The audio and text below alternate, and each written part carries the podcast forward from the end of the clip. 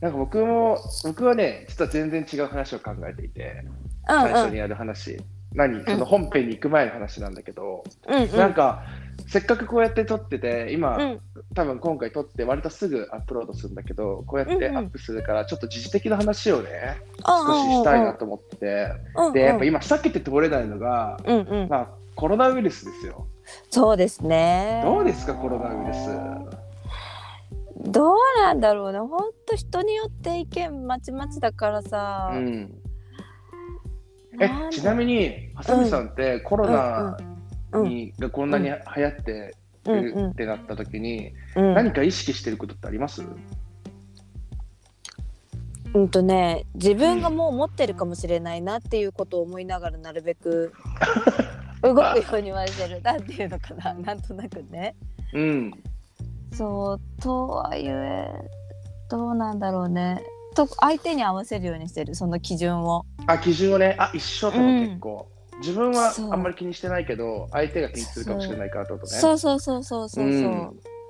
でもう相手がねそんなにって言うんだったら、まあ、なるべく緩くんでもどうもう本当難しいよね。なんか。うん。いや、なんかね、僕、ん。やっぱり結構ビビリな方だから、怖いのとか結構苦手なんですよ。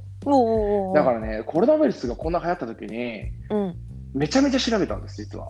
おおえ、コロナになったらどうなんの？自分っていう。うんうんうんうん。で、え、調べたことあります？コロナになったらどうなるかって。調べました。結局どうなるの？っていうところが分かんなくて。そうそうそう。うん。でなんかそれでもなんか怖い話とうん。そうでもないっていう話といろいろ出てきてでも一番ねなって味覚がなくなったら一番やっぱり怖いなっていうああ、まあ確かに。後遺症があったりするって言ったりするしね。そうそうそうでその後遺症のことをね意外と言わないっていうのもうん。なんか見たりして、うん。でその点はやっぱり怖いなっていうかねそれがだって味覚なくなっちゃったらさ私すごい食べるの好きなのに確かに。え、ずっとないの？あれって。ず,、ね、ずっとってまあ去年去年か一昨年くらいからだからさそれも結局わかんないじゃん、いつまで続くのか、まあ確かにね。なんかそれ結構いまだに続いてるっていう話人の話を。ね。そうそう見て。ああそれは怖いなあと思ったり、うん。なんかうんそう。えどこどこが怖い？イージーさんはえっとね、どうやったら死ぬかっていうのを調べたんです。コロナになって死ぬパターンってどういうパターンなんだろうと思って。まあ、はいはいはい最悪生きてりゃなんとかなるかなと思って。ああああでまあねうんテレビとかでコロナ対策こんなことしてください、こんなことしてくださいっていろいろ言ってるじゃないですか。うんうんでもね、いろいろ調べた結果、最強の結論をテレビは言ってくれてないなと思って。ほうで、何かっていうとね、コロナウイルスって対処療法しか今ないわけですよ。対処療法。はいはいだから、そのコロナに対しての薬っていうのがあるわけじゃなくて、基本的にはうんうんうん。人間の持ってる免疫でコロナを対峙するしかないんですよね。うんうん。だから、最強のうん。コロナに対する、うん。その対策うんうん。は、本当にうん。よく食べて、よく寝ろっていうことなんだよね。その自分の免疫をいかに上げるかっていう。うんうんそうだって免疫しかないんだもん、今コロナに戦えるのが自分の中で。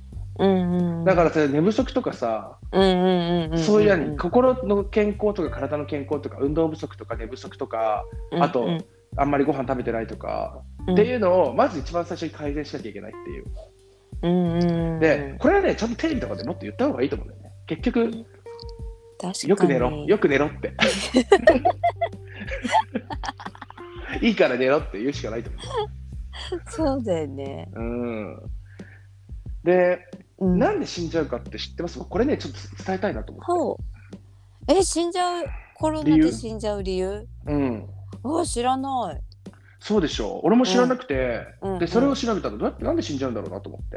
うんうんで、一番最初コロナウイルスっていうのが去年の今頃だけど、うんうんうんこう出てきて、でうん死亡率っていうのは割と高かったんだけど、徐々に徐々に一瞬下がった時期があったんだよね。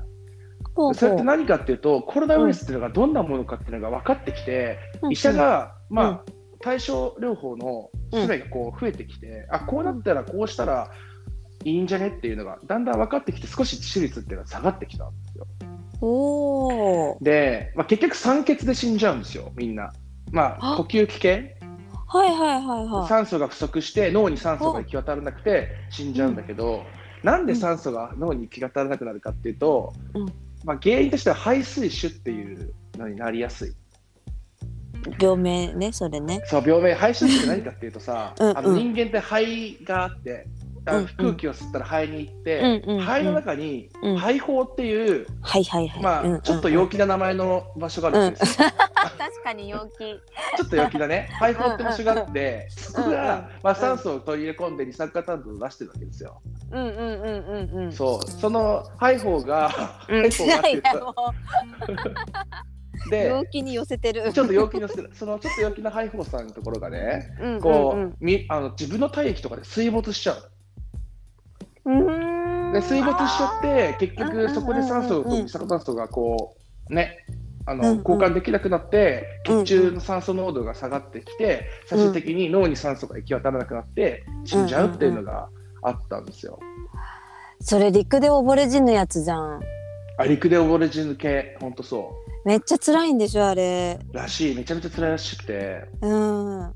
うわうわあそうなの？コロナの果てはそれなんだね。あ、それさ、基本的にはその人工呼吸器が足りないとかさ、エクモが足りないとか、ななんか言ってるのって何かって人工呼吸器って何かっていうと、まあ、うん要は、あの、人工的に肺をこう動かして、うんうん。あの、やるのが人工呼吸器ね。そうなるほどで、うんエクモってよく最近聞くかもしれないけど、うんうんうん。エクモの台数が何台ですとかって言ってるんだけど、エクモってあれ何かっていうと、うん。その血液を体から外に出して、注射打ってね、ほ管を使って出して、血液に直接酸素を送り込む、機械的に。おすごっ。で、酸素を送り込んだ血液をまた体内に戻すっていう装置なんだよね。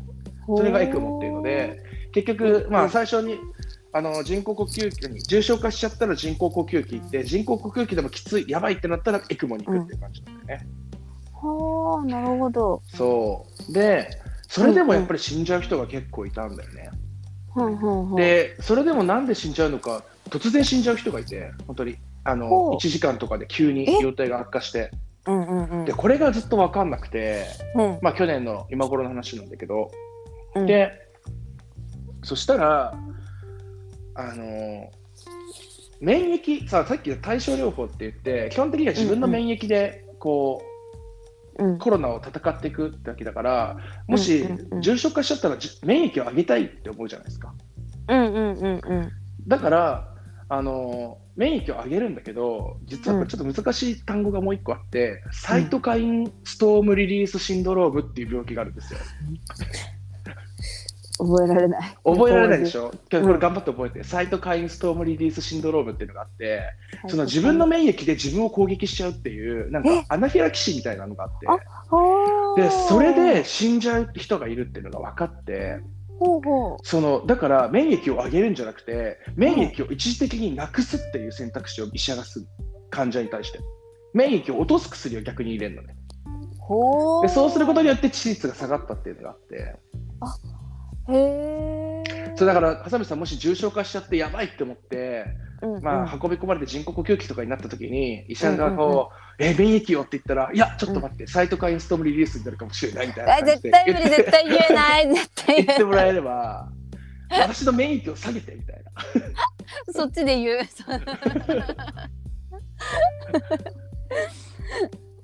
ええああなるほどね。そうっていうのがあるみたいで。まあそれでもやっぱ死んじゃう人は死んじゃうんだけど、うん。うんううん。ん。なんかそういうのをやっぱもし死ぬってなんで死んじゃうんだろうっていうのをやっぱ調べていくとなんかそういうのが出てきて、うん。まあ、今でもそういうのがだんだん分かってきて、まあ、ワクチンの接種も進んでるし、だんだんお医者さんがどういう対応をしたら、うん。あの死ななくなるかっていうのが分かってきてて今このぐらいの死者数で済んでるっていうところもあるんだけどね。うーん。そうかそういう対策はできてきてるんだね。だんだんだんだんできてきてます。ああなるほど。う。ん、なんかテレビあんまり見ないけどテレビだともうなんだろうもうワクチン打てば打つしかないみたいなまあ対策として、うん、そうそうそう。っていうのをねよよくやってるらしいからさ。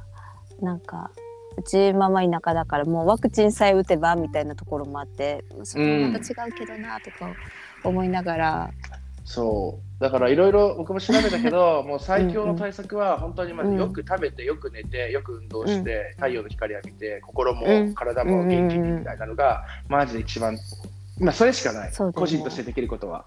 まあね3密を防ぐとかはあるかもしれないけど。うんうんうん。うん、うん。そうだね。確かに。みんなよく、ねうん。よく寝てくださいっていうのが言いたかった。うんそうだね元気に。元気に過ごさない。とたくさん笑って、たくさん笑って。大事ね。うん、うん。うん。うん。うん。大事。そう。そうだね。っていうことでした。なるほど。勉強になりました。あ、よかった。役に立っちゃうんだよね、これちょっと。役に立っちゃう。後半役に立たないからすね、このこのラジオは。ちょっと私もざ雑談もちょっとまとめてくる。後半役に立たないから前半ちょっと役に立つ話をして、ちょっとあの、うん。バランス取っていこうかなと。なるほど。いやでも役に立たないけどなんかで役に考え方が増えるっていうのはそれはそれですごい役に立つと思うから。そう思っていただければそう。いいかなと思います。今日も楽頑しみに張りましょう。じゃあて後半いきますね。はい。はい。お願いします。じゃあそしたら今日はついに、まあはい。前回ですね。前回どこまで話したかっていうと、第二次世界大戦があって、そのフォン・ブラウンっていうのが、うん。まあ、そこでミサイルロケットっていうのを使ってうん。打ち上げに成功して、ただドイツは結局戦争で負けちゃって、フォン・ブラウンっていうのはアメリカに亡命をしたっていうところまで行ったわけですよ。はい、うん。はい、で今回ついにですねそこから、えー、とフォン・ブラウンのアメリカでの生活の話をしようかなと思ったんですけども、うん。その前にですねほう。ちょっとロシアの話、まあ、当時ソ連ねソ連の話はいはいをしたいと思います。えーと今回アポロ計画ですね実は A46 枚あります。増えてる。増えてるいや前回メモ帳で2枚だったんだけど、あれ、うんうんうん。A4 にこううん。コピペしたらうん。8枚ぐらいあったんで、あじゃあ減ってるのか。減ってる減ってる、うん、結構割愛しました、アポロ計画。もうなんか細かいところまで話すと終わんないなと思って。うんうんうんうん。で、まあ、一回アポロ計画に行く前に、その前の段階で、そのうん。フォン・ブラウンはロシア、うん。あのロシアじゃないや、アメリカにこう行きました。うん。で、その時ロシアはっていう話なんですけども、うんうん。えー、と実はロシアはめちゃめちゃ、うん。まあ、当時ソ連か、ソ連って言いますね、うんうんはい。ソ連めちゃめちゃ頑張ってるんです。ほなんでかっていうと、ううん。あの世界で初めて最世界で最初に行った宇宙飛行士ってはい。ガガーリンっていう人ですね。ねえ。地球は青かったって言った。うんでこの人でね、ソ連の人なんですよ。うんうんうん。だから一番最初に人をロケ宇宙に飛ばしたのはアメリカじゃなくてソ連なんですよね。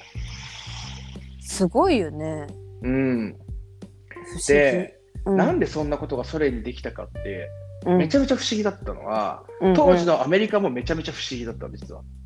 ああそうなんだ。だってそのドイツでフォン・ブラウンっていうめちゃめちゃ天才がいて、うんうん。そのフォン・ブラウンっていうのはうちのアメリカに来てソ連には行かなかったわけで、しかもそれのフォン・ブラウンの直属の直属の技術者もみんなアメリカに来てるわけですよ。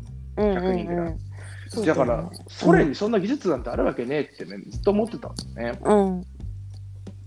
じゃあなんでソ連にそんな技術があったかっていうと実はうん。ソ連にもフうん。ォン・ブラウン並みのマジの天才が一人いたっていう、あいたんだ。あなんかんですよ。天才がいたんです、えー。ソ連にも。えー、すごい。えーその人の名前をですねセルゲイさんと言います。セルゲイさん。もうめちゃめちゃソ連の人っぽいでしょ。せ ああわかんそれっぽさそこのとこ分かんなかった。セルゲイさんね。セルゲイ・コロリョフっていうんですけど、コロリョフっていう名前で有名なんですけども、うんうん。はいまあ、この人ね、うん。ろ6歳の時にあの、自分が住む町に航空ショーが来て、飛行機をずっと見てて、まあ、飛行機の虜になっちゃうんですよ。うーんうん。でもうそれ自由だみたいな、飛行機、空って自由だよねって思って、でもうずっと空を飛びたいと思っていて、大学に行って、あのうん。飛行機の設計を学んで、で、うんうん。23歳の時に飛行機の免許を取って、自分で飛行機の操縦をするようになります。うんうんうんで、どんどんどんどん飛行機を限界まで高く高く飛ばして、上が見たい、上が見たいって言ってて、そうするとマジうんこの空のさらに上って何があるんだろうってこう思い始めるんですよコロリョフは。うんうんうんうん。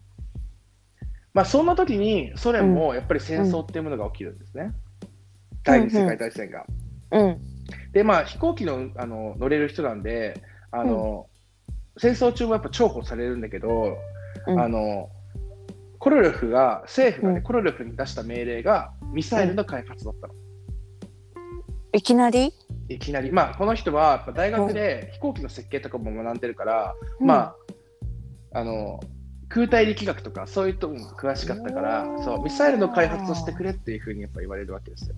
あはあはあはであのそこの中でもコロレフってやっぱめちゃめちゃ天才だからどんどんどんどん頭角を現していって、あ。もう20代の後半ぐらいでうんあのソ連のジェット推進研究所っていうところの副所長にもなるぐらいこう、出世していくのね。うん出世していくんだけどソ連の怖いところは実はめちゃめちゃここからなの。え？若いうちにね出世していくと他人のやっぱり嫉妬とかも買うわけ。おお。でね1938年第二次世界大戦の前ぐらいの時に、うん秘密警察がコレレフのところに来て突然連行されちゃう。え？うん。で行き先はシベリアに行かされるシベリアにこう連れてかれちゃうんだよ。おーはでなんでこんなことがあったかっていうとこれを妬んだ、出世を妬んだ同僚があ。うん。全くありもしない罪の密告をして、それでコロレフはシベリア送りにされちゃうんだよ。マジか。そうでそこで、うんそういきなり、でもう歯が歯が全部抜け落ちちゃって、拷問されて、もうあなた死ぬからってぐらいまでボロボロにされちゃう。ほでもう死ぬっていうギリギリのところで戦争が終わって、コロレフは釈放される。う。おお。で、えっと、フォン・ブラウンの時に話した話したんだけど、フォン・ブラウンってその資料とかを全部山にバーンと捨てて、まあそれを、まあ、人質っていうか、にして、うんアメリカの亡命を交渉を始めたんだけど、うんその辺の資料は全部アメリカに持ってかれちゃったんだけどね。うんうんうんでもドイツが行ってたロケットの発射場の,、の実験場とかって、うん戦後全部ソ連の占領下に置かれるの。発射場まであったのか。そう、発射場とかも全部ソ連のとあのはあ、はあは。領土内だから、ソ連うんはそこからもう、なら残ってる資料とかを全部持ってきて、うんうんその発射場がこういう感じとか、ロケットの部品とか図面とかがちょっと残ってて、うん。これをファーって持ってきて、うん。で、これと同じものを作れってコロレフは言われるわけ。おお。うん。まあ、その最後ドイツが作った V2 ロケットっていうもののコピうんーを、うん。お前作れるかって言われて、うんもう拷問されて死にそうだったんだけど、うんこいつならいけそうだって言われて、うん。それ。の、まあ、研究をソ連に任されるんだよね。うんうん。で、あの、コロレフやっぱめちゃめちゃ天才だから、その残された資料だけを使って、コピーである R1 ロケットっていうのを作る。ほで、それがね、成功しちゃうんだよね。う。すごくない？しめちゃめちゃすごいことでしょそれ。めちゃめちゃすごい。そまあ、フォン・ブラウン並みの天才だよね。へえ。で、それをもとにどんどんどんどん改良していって、R1 から R2 ロケット、R3、R4 って言って、R5 っていうか、どんどんどんどんやっていって、うん1957年にうん。最後 R7 ロケット、R7 ロケットっていうものを完成させるんだよね。うんうん。これがめちゃめちゃ大きいロケットで、高さが34メートルぐらいあって、てか。うん。重さが280トンっていうめちゃめちゃ大きいロケットなんだけど、うん。あの、と射程、まあ、これミサイル、あのうん原子爆弾をアメリカ全土に落とせるぐらいの射程を持ってたの、8000キロっていうと。おお。ほだからアメリカ、ここからはまあ米米ソの冷戦なんだけど、う。うんうん。そのミサイルに核爆弾をつけて飛ばしたら、アメリカのどこでも落とせるようなぐらいのロケット。で、このロケット、どのぐらいすごいかっていうと、もう射程とかもすごいんだけど、うん。あの今、ロシアから打ち上げられてるロケットって、ソユーズっていうロケットなのね。ほう。で、最近なんかさ、宇宙、日本人がさ、うん宇。宙ステーションに行ったりとか帰ってきたりとかしてるニュースやってるの知ってます？うん実は最近なんかね、日本人が宇宙ステーション、うん。最近、ほんとここ1ヶ月とか2ヶ月とか。あそんな最近？あそ知らない。うそう。あの、は半年前にあの、野口聡一さんって人が宇宙ステーション行って、3日ぐらい前に帰ってきたんだけど、ほう。それはそのいスペース X っていうところがやってる民間の宇宙会社が有人飛行をやっていたんだけど、そうなんだ。そうそうそう。なんだけど、その前まで、そのそれがまだできる前までは、うん。あのアメリカってスペースシャトルっていうものを使ってたんだよね。うんうんで、スペースシャトルももうあの使えなくなっちゃった。もう老朽化で使えなくなっちゃって、スペースシャトルを廃棄したら、うんあの人を宇宙にこう送る方法って、この前まで、そのロシアのソユーズっていう宇宙船しかなかったの。宇宙船というか宇宙ロケット。ほで、そのソユーズと、この時コロリョフが作った R7 ロケットってほぼ一緒なの。ええ？だから1957年に R7 ロケットっていうのを天才コレルフが作って、ううんまあ、極端な話、うん土台の部分はほぼその時と一緒の今でも使ってる。めっちゃすごいじゃんめちゃめちゃすごい。これを作ったわけよ。はで、なんか、ソ連がこの時なんでこんなロケットに力を入れてたかっていうと、あうんあのやっぱアメリカにやっぱり戦後、めうん。やっぱり大きく差が開いてきちゃった。経済的にもすごく運命の差があったし、うん。そのまま普通に戦っても絶対ソ連ってもうアメリカに勝てないよねっていう状態になってるし、うん。あのこのまま負けちゃうと思ったんだけど、もう一発逆転計画として核ミサイルっていうものがあったわけよ。うんうんどんなに差が開い経済的に差が開いてるし、軍事的にも差が開いてても、核ミサイル1個作っちゃったら、もう状況一気に逆転するじゃんって思ったわけ。だから、とにかくミサイル作りたいと。うんで、えっと、その R7 ロケットの前にうん R5 ロケットって言ったのがあったんだけど、うんあのそれで初めてロシアはあの核ミサイル実験っていうのをやるんだよね。おおで、核ミサイルっていうものをうんそこで初めて成功させるわけ。うで、まあ、当時ロシアのあの最高指導者っていうのはフルシチョフっていう人だったんだけど、うん。そのフルシチョフが視察に来るわけ。はん。はんその核ミサイルを成功させた後。うん。で、そこでフルシチョフとコレルクフが出会うんだよね。うん。であの、核ミサイルってこういうもので射程がこのぐらいでっていうのを言うんだけど、その当時のロシアの一番あの西側、大体東ドイツあたりなんで、あ東ドイツ、ベルリンの東ドイツが、まあ、の指導地って分かれちゃってたじゃないですか。うんうんうんうん。でその東ドイツからもし核ミサイルを発射することができたら、うん。射程的にこう円を描いたら、うん。スペインとかの一部を除いて、すべてのヨーロッパがもう射程に入ってたのね。だから、そのミサイル 5, 5発あったら、世界中どの国も崩壊させることができるみたいな、いう話を、コロルフはそこでフルシチョフにするんだよね。うん。でも、フルシチョフめちゃめちゃ上機嫌になっちゃうわけ。めちゃめちゃいいじゃんみたいな。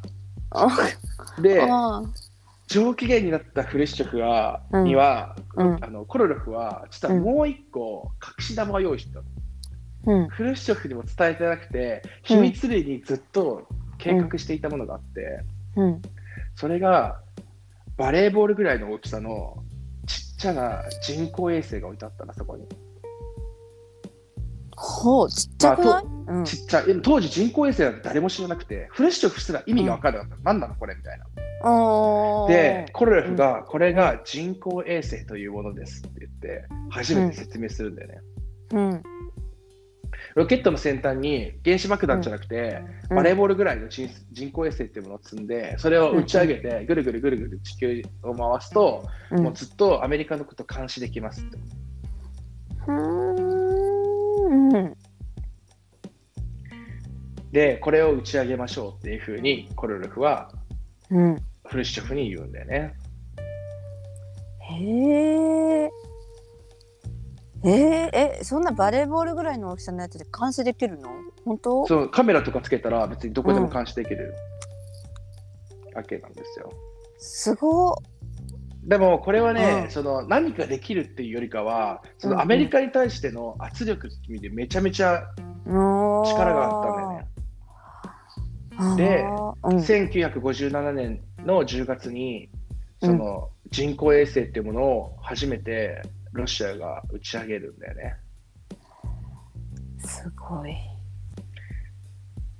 で、まあ、この時の人工衛星の名前スプートニクっていう人工衛星なんですけどねなんか聞いたことある。聞いたことあるでしょ？ょうんいや言ってない、スプートニクって言うんだけどこれなんで聞いたことあるかっていうとうん。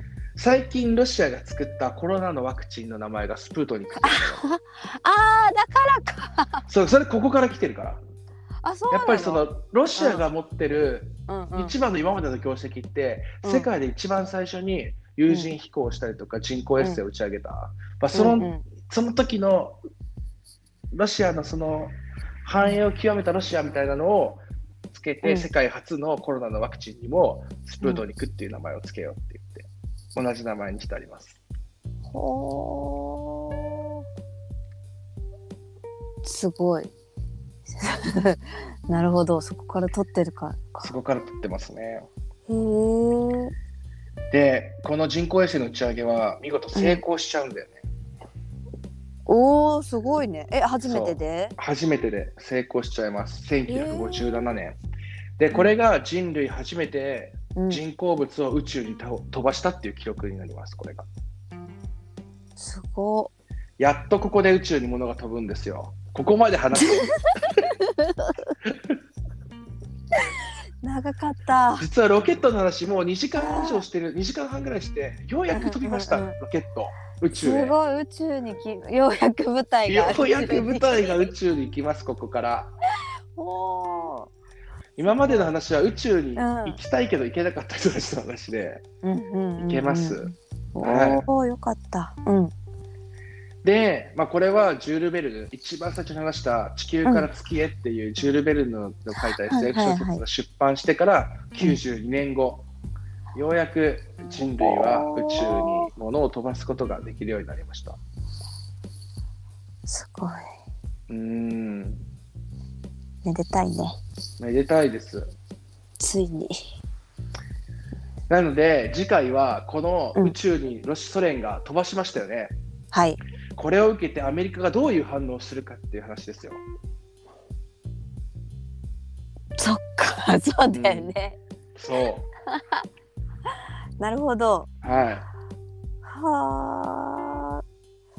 面白そう。なので、今回はうんうんまだあのアポロ計画実は入ると言って入ってません。はいなるほど。うん次はじゃあアメリカの話？次は舞台はアメリカに移ります。このうんスプートニク打ち上げられて、うんソ連が打ち上げてその反応、アメリカはどう思ったか、うんどうしたかっていうところが次回の話になりますね。了解です。すごい。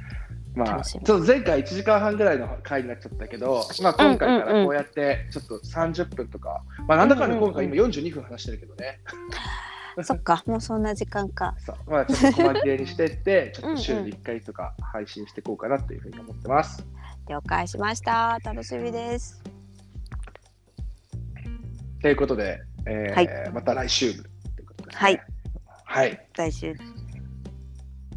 じゃあ、えっ、と、うんじ次の話に行きますか。一回切った方が多分編集しやすいから、一回切ってもう一回招待しますね。あ、はい、わかりました。はい。はーい。Música